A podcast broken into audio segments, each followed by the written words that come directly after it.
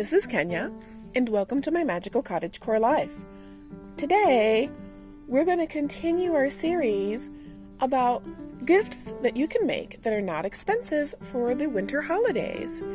And some of you have already had your holiday pass, and for those of you, I wish you a welcome and wholesome new time of renewal and blessing for this winter. And I hope your holiday was wonderful. And for the rest of you, you're still looking forward to it for those wonderful holiday drinks. And that doesn't mean that everybody can't go to everybody's house and have those wonderful punches and those great, delicious dishes, which brings us to today. So today's gift is going to be a pie, and it's going to be a lovely pie, a yummy pie, and I think you'll like it. It's like a coconut impossible pie, all right? So take out your big book of stuff and get ready to go to the kitchen section, the gift section, and the cooking section because we're going to make coconut based pie, an improbable pie at that. All right, let's get started.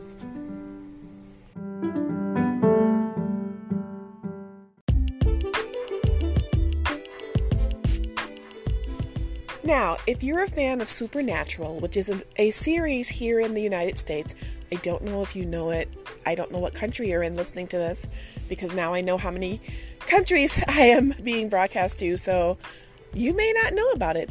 And if you don't know about it, find it.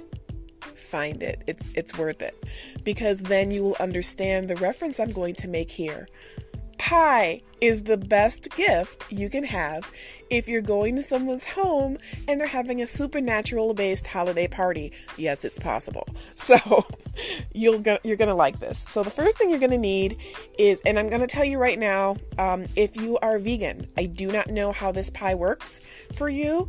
I'm not to lie. I do my best not to lie. Uh, it's a, a, decision I've been making to try to live my life in honesty and grace uh, for the last few years. And that's really a challenge for me because I've always been one of those people that tells a little, what you call white lies, or that's an idiom for the United States where they say little polite lies. But I'm doing my best not to do that now. But I don't know how it will work. You may be able to use aquafaba. Uh, you may be able, and basically, I'm saying you may be able to use the fluid from the canned chickpeas, or for some of you, canned garbanzo beans in place of eggs, and that might work. But I really don't know, and I don't want to tell you it will. It, it it will work, and it won't. Okay, so you know, proceed at your own risk. You have to try it yourself, but you're going to need about three to four eggs, and you're going to need some cold coconut milk. And I'm going to say two cups should be fine, but you can also substitute regular milk if you're allergic to coconut, or almond milk, or soy milk. Which we're gonna get back into that thing again. You know how I feel about that. About the soy, about the soy milk is fine, but the almond milk not so much because we're killing bees. But I'm not gonna come down on you if you like almond milk. Do your thing, boo. Do your thing. You might even be able to substitute rice milk. Um, it's really up to you.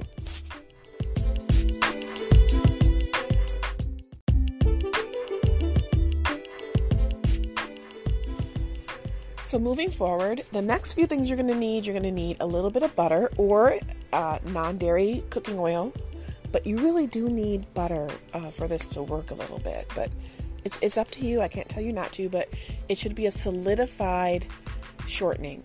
So, like a cooking shortening would be like Crisco, the vegetable base. So, it's up to you. I don't know what you have as an equivalent in your country, but it does have to be a solidified product. You could also possibly substitute ghee. Um, it's really coming down to what you have. Then you're going to need about three quarters of a cup of sugar and a half a cup of flour. And it can be any kind of flour, it can even be spelt flour. Uh, you need to experiment to see what works for you because some people can't have gluten, some people can't have uh, dairy. I mean, there's so many ways that you can alter this recipe. And this recipe was inspired by a recipe that I got from an old cookbook uh, from the Hope United Presbyterian Church. Uh, and that book is from, oh wow, how old is that book? I can't even remember. It's just an old cookbook.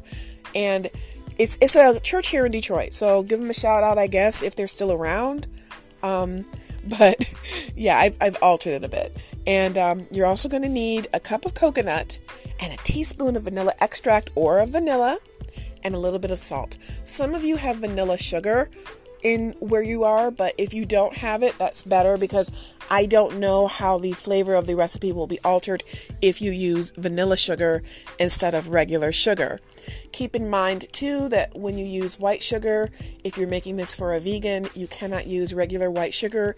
It must be vegan sugar because of the processing of it, and I'll let you look that up.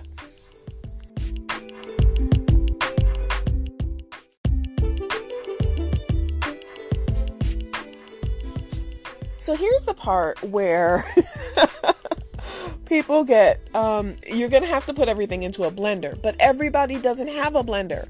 So if you don't have a blender, just mix it yourself. But understand you will be mixing this for a really long time. My recommendation is to use the the whisk, do a heavy heavy duty whisk. Don't just use a spoon because you want to get everything throughout the the blend. I would recommend you cut in the butter into the flour before you start the mixing itself and maybe mix the wet ingredients first and then add the coconut and then add it to the mixture.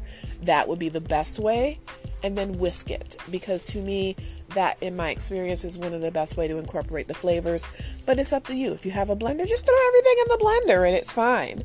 Um, you're going to put it on on high speed because you want to make sure everything gets you know really incorporated and that coconut is no joke.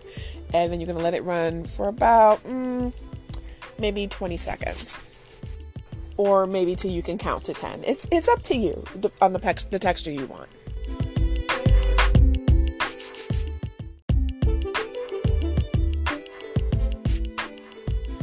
Now, here's the fun part there's no crust here, there's no pie crust. So, you're going to pour this into a pie pan, and it's going to be a 10 inch pan, and you're going to bake it for 40 minutes at 350 degrees Fahrenheit. You got that? 350. And of course, you're going to adjust it depending on what ingredients you've substituted and your oven because maybe your oven, you know, it doesn't work for you. Um, and again, I got the inspiration because uh, I did alter this recipe and make it made it my own. But I got the inspiration from Joanne Higgins. So if you're listening, Joanne Higgins, thank you a lot. This pie was really tasty. Um, I'm not a giant fan of coconut, but I can eat it in some things if it tastes good. And in this particular case, it tasted really good to me. So this is what I recommend. And again, if you are a supernatural fan, this might be a really wonderful dish to bring with you. Uh, bring it in a disposable pie plate though, if you can, because you know how it is. And if you don't have one, a foil regular uh, round container with the lid will work too. Just don't put that that cardboard lid on there because no, that's just that's not it. That is not it and it will not go like you think it will. It's gonna smush the top of the pie. It's gonna be gross. It'll be sticky, sticky to the top. But yeah, this will be great. All right.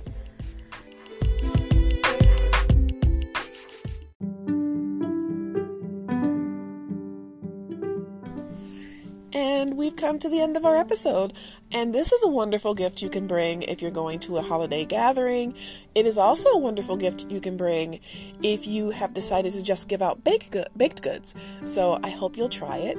You see, I didn't make any any mom jokes throughout this whole episode. I'm doing better, you know. Um, so no pie in the face for me. Get it? Episode about pie. Pie in the face? No? No? Okay, well, am I the apple of your pie? Like apple of your eye? No? no. You're grown. Come on, that was kind of funny. Laugh. Laugh for me? No? Okay, fine. That that's fine. That that is fine. Be that way. But, you know, I, I like playing games and telling jokes and being corny with my friends and we're friends, right? So, we've come to the end of the episode. I hope you try this pie. Let me know how it went. Give it as a gift uh, gift yourselves, gift your family, and enjoy yourself because life is short. Uh, even though we're promised, uh, you know, so many score, but hey, you got to live it and you got to try new things. And I recommend trying this new thing. And I will see you here next time on my Magical Cottage Core Life. Don't forget, my book is out. My little magazine is out on Mag Cloud called Calico and Kindness under Kenya T. Coviak. All right. Have a great one.